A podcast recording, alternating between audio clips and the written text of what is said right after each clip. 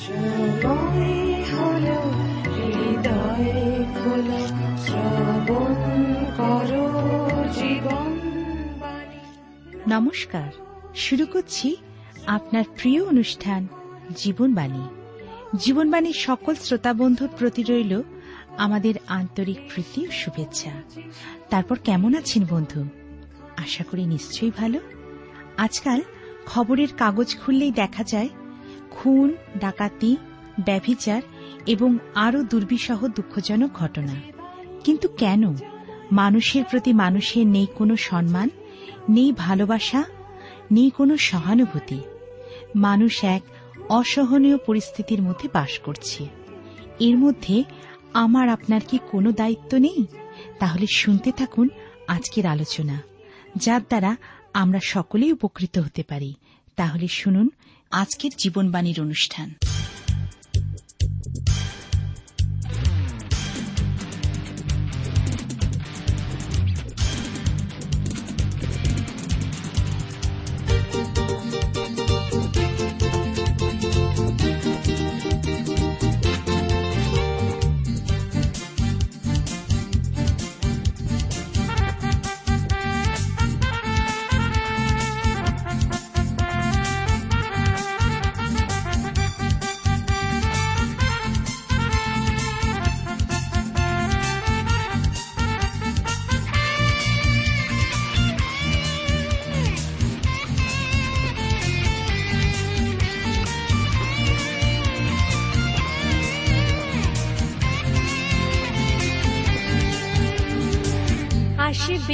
তিনি আমার যিশু রাজা আসবেন আবার ফিরে। আসবেন তিনি আমার যিশু রাজা আসবেন আবার ফিরে। জগতের শেষে রাজকীয় ভেসে, জগতের শেষে রাজকীয় ভেসে আসবেন ধরনের ফিরে। আসবেন তিনি আমার যিশু রাজা আসবেন আবার তিনি সুরাজা আসবে রাজা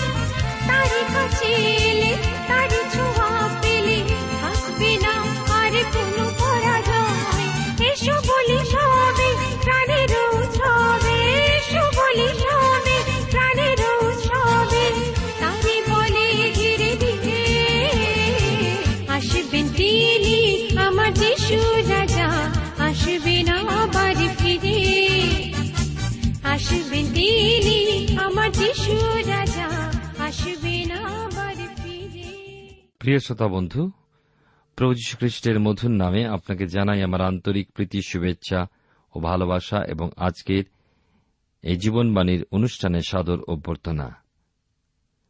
জীবনবাণীর অনুষ্ঠানে ধারাবাহিক আলোচনায় আমি আপনাদের কাছে বাইবেলের নতুন নিয়মে গালাতীয়দের প্রতি প্রেরিত পৌলের পত্র থেকে আলোচনা করছি এবং তিনের অধ্যায় আট পদ পর্যন্ত গত অনুষ্ঠানে আলোচনা করেছি। এবং বিশেষ করে আমরা গত অনুষ্ঠানের শেষে দেখেছিলাম যে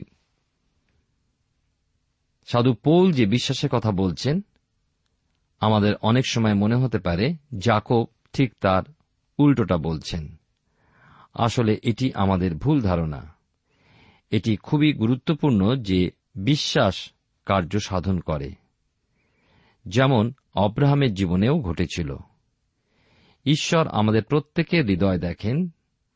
তিনি জানেন, বাস্তবিকই আমরা তাকে হৃদয় পরিত্রাতারূপে গ্রহণ করেছি কিনা এবং বিশ্বাস করছি কিনা।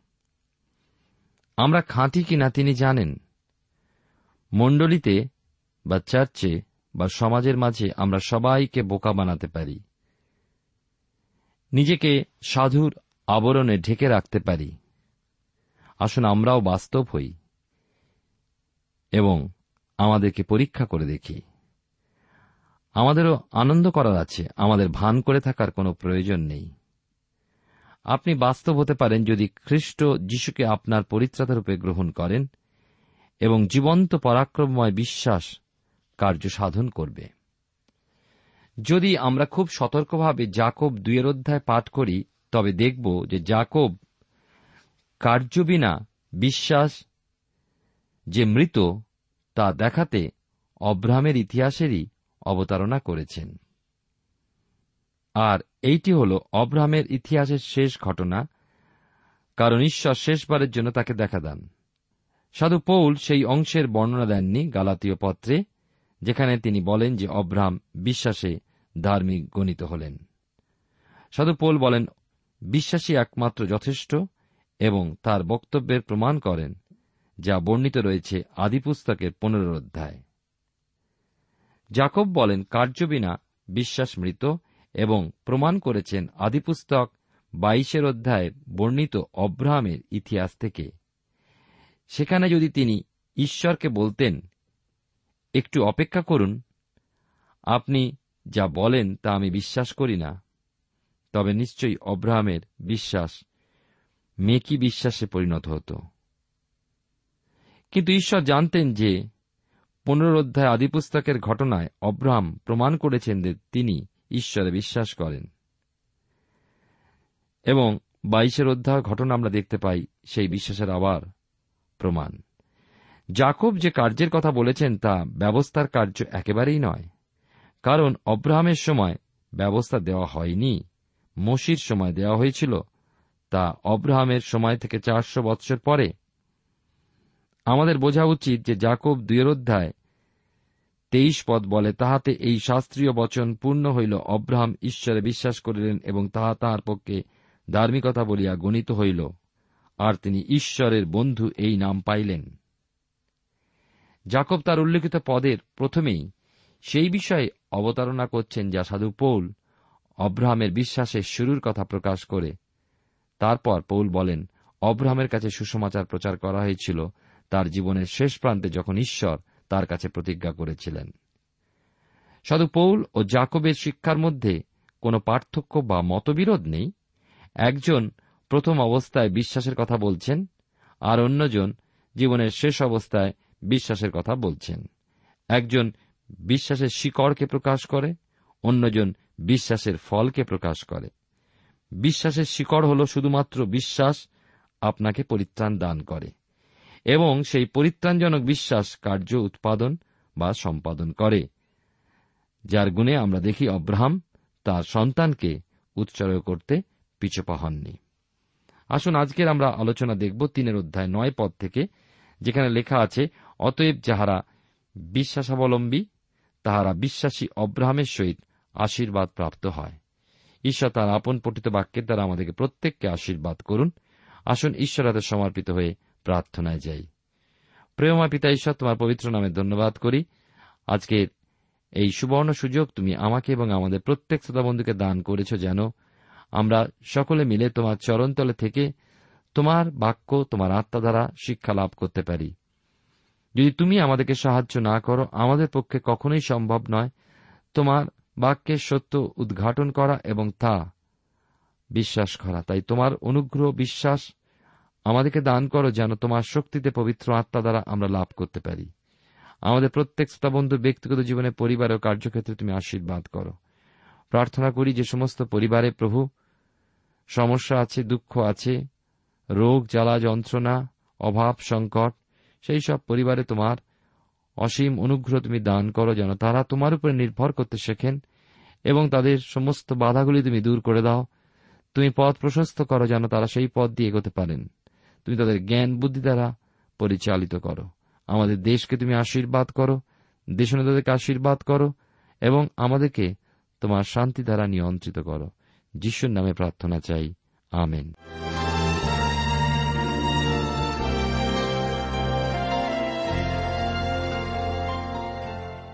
প্রিয় শ্রোতা বন্ধু, আপনি জীবনবাণীর অনুষ্ঠান শুনছেন। এই অনুষ্ঠানে আমি আপনাদের কাছে বাইবেলের নতুন নিয়মে গালাতিদের প্রতি প্রেরিত পৌলের পত্র নিয়ে আলোচনা করছি।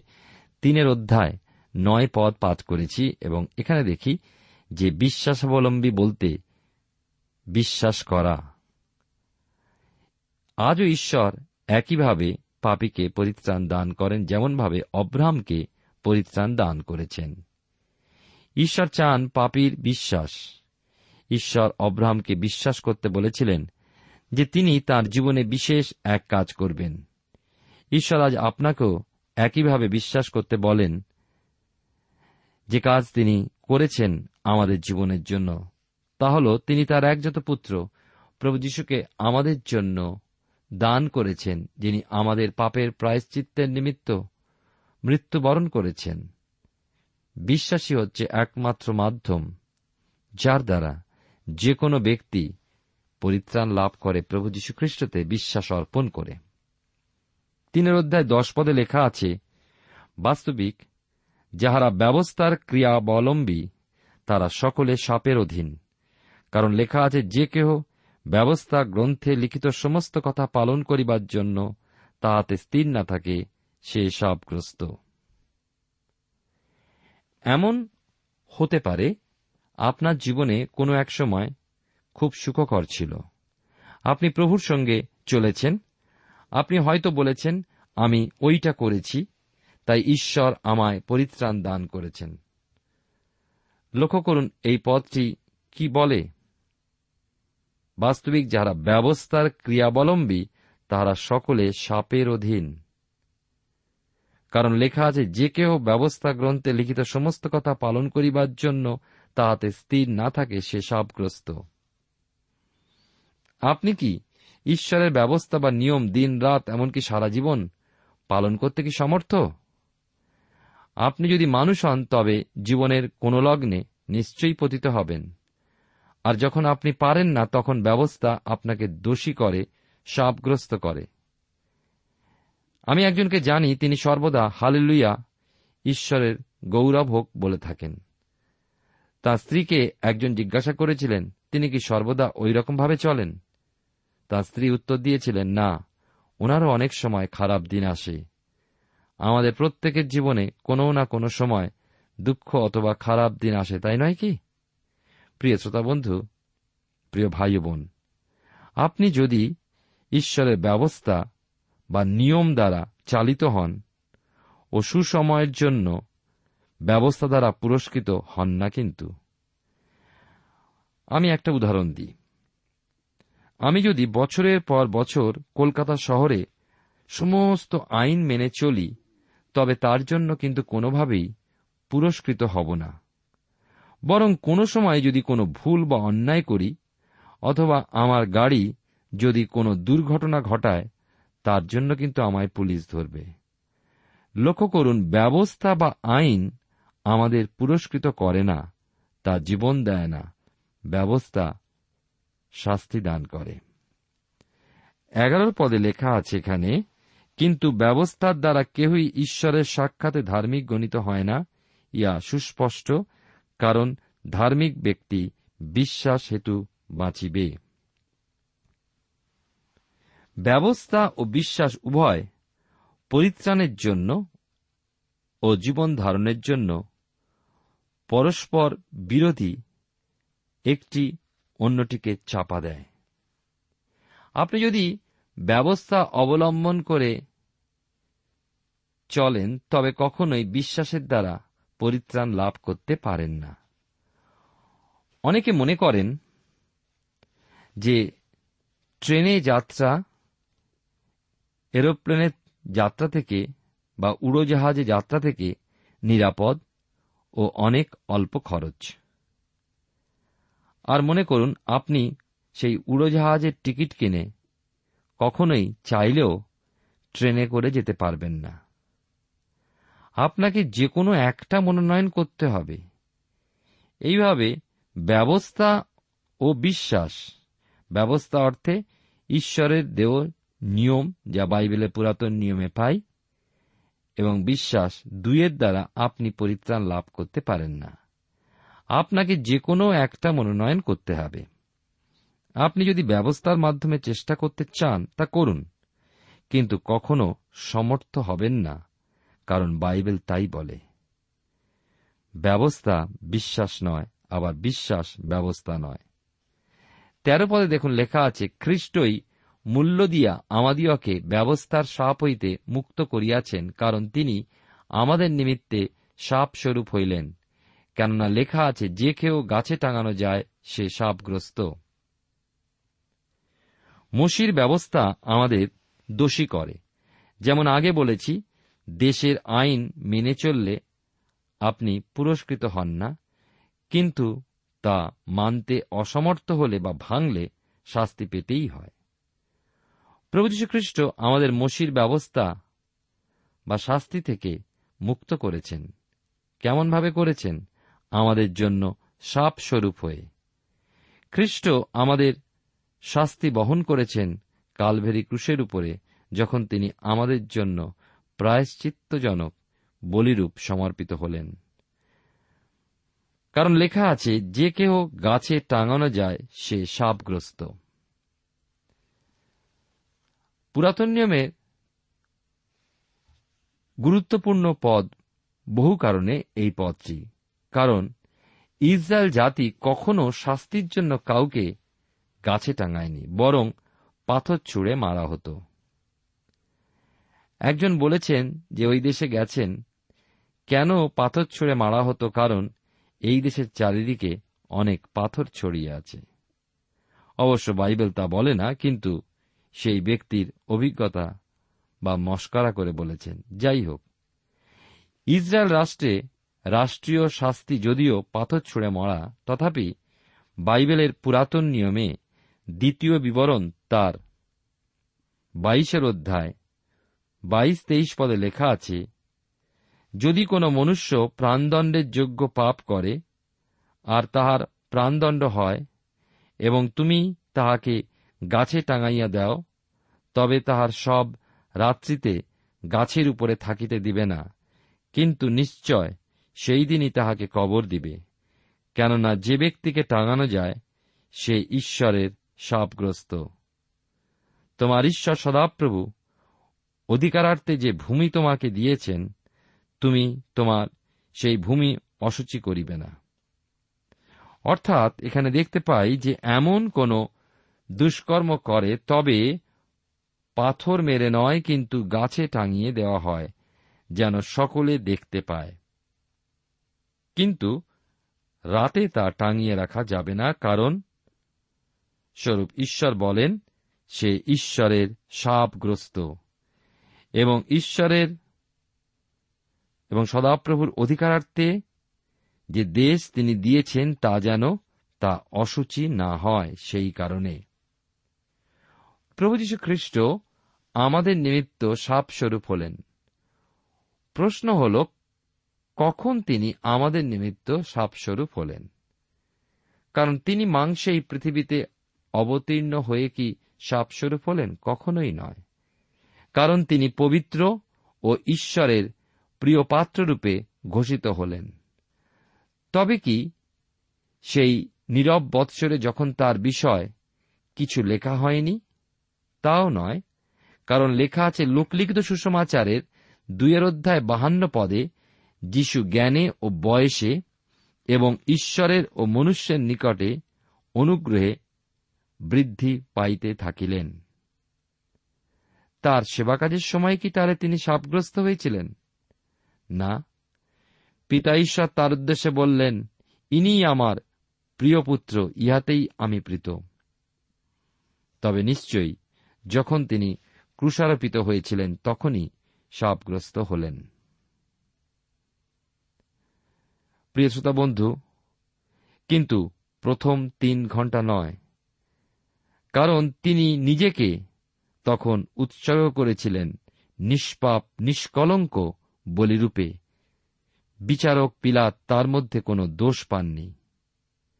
বরং পরের তিন ঘণ্টা ক্রুশের উপরে তিনি আমাদের জন্য ঈশ্বর দ্বারা সাপ স্বরূপ হলেন, যখন তাকে চূর্ণ করতে সদাপ্রভুরই মনোরথ ছিল।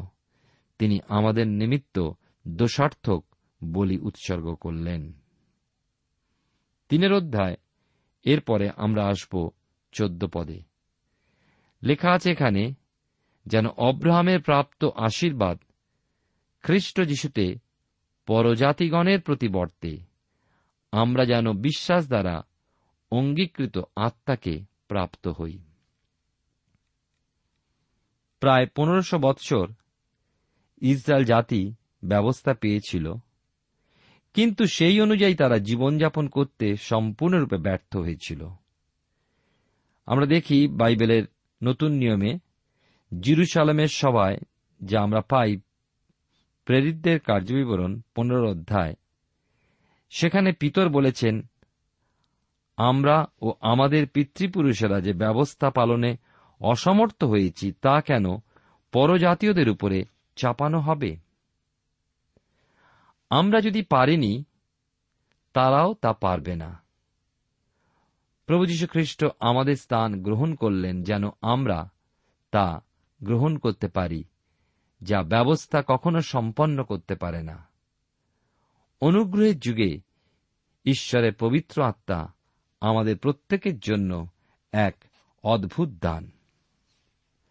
আমরা বাইবেলের নতুন নিয়মে গালাতীয়দের প্রতি প্রেরিত পৌলের পত্র তার তিনের অধ্যায় থেকে আলোচনা করছি। তার পনেরো পদে এই বিষয়ে লেখা আছে, হে ভাতৃগণ, আমি মনুষ্যের মতো বলিতেছি। মনুষ্যের নিয়মপত্র হইলেও তাহা যখন স্থিরীকৃত হয়, তখন কেহ তা বিফল করে না। কিংবা তাহাতে নূতন কথা যোগ করে না। মনে করুন, কারোর সাথে নিয়ম বা চুক্তি করেছেন যে তাকে এক হাজার টাকা দেবার জন্য আপনি প্রতিজ্ঞা করেছেন এবং সেই অনুযায়ী আপনি চুক্তি করেছেন। এক বছর পরে আপনি ঠিক করলেন যে তাকে পাঁচশো টাকা ফিরিয়ে দেবেন। মনে করুন, তাকে গিয়ে বললেন, ভাই তোমার কাছে পাঁচশো টাকা ধার করেছিলাম, এই নাও সেই টাকা। তখন সেই ব্যক্তি কিন্তু আপনাকে বলবেন, না, আপনি যদিও বা পাঁচশো টাকা নিয়েছিলেন এক বৎসর পূর্বে, কিন্তু আপনি এক হাজার টাকা দেবার চুক্তি করেছিলেন। আপনি হয়তো বলবেন, আমি পরিবর্তন করেছি। কিন্তু সেই ব্যক্তি তখন বলবেন, না, আপনি একবার চুক্তি করে তা পরিবর্তন করতে পারেন না। এরপরে আমরা ষোলো পদে আসি, গালাতীয়, তার তিনের অধ্যায় ষোলো পদে। এখানে লেখা আছে, ভালো, অব্রাহামের প্রতি ও তাহার বংশের প্রতি প্রতিজ্ঞা সকল উক্ত হইয়াছিল। তিনি বহু বচনে আর বংশ সকলের প্রতি না বলিয়া এক বচনে বলেন, আর তোমার বংশের প্রতি। অব্রাহামকে ঈশ্বর আহ্বান করেছিলেন ও সমগ্র জগৎকে তার মাধ্যমে আশীর্বাদ করতে চেয়েছিলেন। তিনি তাকে আশীর্বাদযুক্ত করলেন প্রভু যীশু খ্রিস্টের মাধ্যমে, যিনি অব্রাহামের বংশধর। প্রভু যীশু খ্রিস্ট যিনি সমগ্র জগতের জন্য পরিত্রাণ কার্য সাধন করলেন। এখানে বংশ বা বীজ বলতে খ্রিস্টকে বোঝায়। যা আদিপুস্তক বাইশের অধ্যায় আঠেরো পদে পাই। যিশু বলেন, জোহর লিখিত সুষমাচারের আটের অধ্যায় ছাপ্পান্ন পদে, তোমাদের পিতৃপুরুষ অব্রাহাম আমার দিন দেখিবার আশায় উল্লাসিত হইয়াছিল। প্রিয় শ্রোতা বন্ধু, প্রিয় ভাই বোন, ঈশ্বর তার মহান অনুগ্রহে পরিত্রাণের যে কার্য সাধন করেছেন ক্রুশের উপরে, তা প্রত্যেক মানুষ বিশ্বাসে লাভ করতে পারেন, যে বিশ্বাস অব্রাহাম লাভ করেছিলেন, যিনি বিশ্বাসে প্রভু যীশুকে দেখতে পেয়েছিলেন এবং তার আকাঙ্ক্ষা করেছিলেন। তিনি যেমনভাবে বিশ্বাসে পরিত্রাণ লাভ করেছিলেন, তার পরে ব্যবস্থা এসেছিল, ঠিক তেমনিভাবে আজও আমরা প্রভু যীশু খ্রিস্টের অনুগ্রহে বিশ্বাসে আমরা পরিত্রাণ লাভ করতে পারি। এরপরে আমরা আসি সতেরো পদে, এবং যেখানে লেখা আছে, আমি এই বলি যে নিয়ম ঈশ্বর কর্তৃক পূর্বে স্থিরীকৃত হইয়াছিল। চারিশত তিরিশ বৎসর পরে উৎপন্ন ব্যবস্থা সেই নিয়মকে উঠাইয়া দিতে পারে না, যাহাতে প্রতিজ্ঞাকে বিফল করিবে। ঈশ্বর অব্রাহামের কাছে এক প্রতিজ্ঞা ও এক চুক্তি করেছিলেন। চারশো বছর পর যখন ব্যবস্থা এল, তখন অব্রাহামের কাছে ঈশ্বরের প্রতিজ্ঞা ও চুক্তি কোনটি পরিবর্তন ঘটেনি। ঈশ্বর প্রতিজ্ঞা করেছিলেন, আমি তোমাকে এক দেশ দেব, আমি তোমাকে এক সন্তান দান করব এবং এক জাতি দান করব, যা সমুদ্রের বালুকণার মতো সংখ্যাতিত। ঈশ্বর সেই প্রতিজ্ঞা পূর্ণ করেছেন এবং অব্রাহামের মাধ্যমে ইসরা জাতিকে তৈরি করলেন এবং অনেক অন্য জাতি। কিন্তু ইশাকের মাধ্যমে প্রতিজ্ঞা, যার মাধ্যমে প্রভু যীশু এলেন। ষোল পদে বংশ বলতে তাই বোঝানো হয়েছে। ঈশ্বর অব্রাহামের কাছে প্রতিজ্ঞা করেছিলেন তার মাধ্যমে সকল মানুষকে আশীর্বাদের আকর করবেন। আপনি আপনার নিজের লোক, প্রতিবেশী, অথবা মণ্ডলীর মাধ্যমে কিছু না পেলেও প্রভু যীশু নিজেকে আপনার জন্য দিয়েছেন। ঈশ্বরের তা মহান দান আমার আপনার জন্য, সকলার জন্য। এটি ঈশ্বরের প্রতিজ্ঞা, যে কেউ খ্রিস্টে বিশ্বাস করে, সেই পরিত্রাণ লাভ করে। ঈশ্বর আপনার জীবনে মঙ্গল করুন, প্রার্থনায় যাই। প্রেমা পিতা, ঈশ্বর তোমার পবিত্র নামে ধন্যবাদ করি। এই সুন্দর সময় সুযোগের জন্য এবং তোমার জীবন্ত বাক্যের জন্য তোমায় ধন্যবাদ দিই, তুমি আমাদেরকে দেখালে এবং অনুভব করতে সাহায্য করলে যে কার্য তুমি সমাধা করেছ তাতে আমরা যেন বিশ্বাসে অগ্রসর হই। আমাদের হৃদয়কে তুমি উত্তোলিত করো এবং তুমি আমাদেরকে সাহায্য করো যেন আমরা তোমার উপরে আস্থা রাখতে সমর্থ হই। আমাদের সমস্ত অযোগ্যতা অপরাধ ক্ষমা করো। যিশুর নামে প্রার্থনা চাই। আমেন।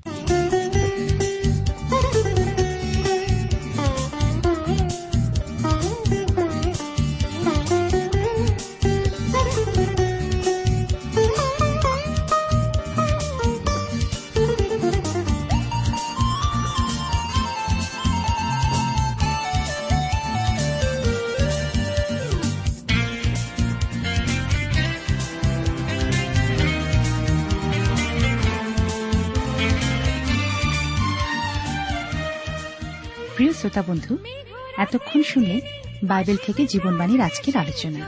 আমাদের অনুষ্ঠান কেমন লাগল? যদি এই বিষয়ে আপনি আরও কিছু জানতে চান এবং আপনার যদি বাইবেল না থাকে, তাহলে বাইবেল ছাড়া এই অনুষ্ঠান আপনি কেমনভাবে বুঝতে পারছেন, আমাদের ঠিকানায় শীঘ্রই লিখে জানান। আমরা খুব খুশি হব যদি আপনি চিঠির সাহায্যে বা ফোনে এস এম এস এ অথবা ইমেলের সাহায্যে আমাদের সাথে যোগাযোগ করেন। আমাদের ঠিকানা হল Jibonbani T W R India, post box number এক ছয় নয় দুই পাঁচ, কলকাতা সাত লক্ষ চৌত্রিশ। আবার বলছি, Jibonbani T W R India, post box number এক ছয় নয় দুই পাঁচ, কলকাতা সাত শূন্য শূন্য শূন্য তিন চার। আমাদের ইমেলের ঠিকানা হল Bengali TTV at radio eight eight two dot com আবার বলছি Bengali TTV at radio eight eight two dot com আমাদের phone number two four three eight double zero four five two four three eight double zero four five এবং আমাদের mobile নাম্বারটা লিখে নিন nine four double three four nine seven two three five আবার বলছি nine four double three four nine seven two three five আজকের সময় এখানেই শেষ। বিদায় নিচ্ছি। নমস্কার।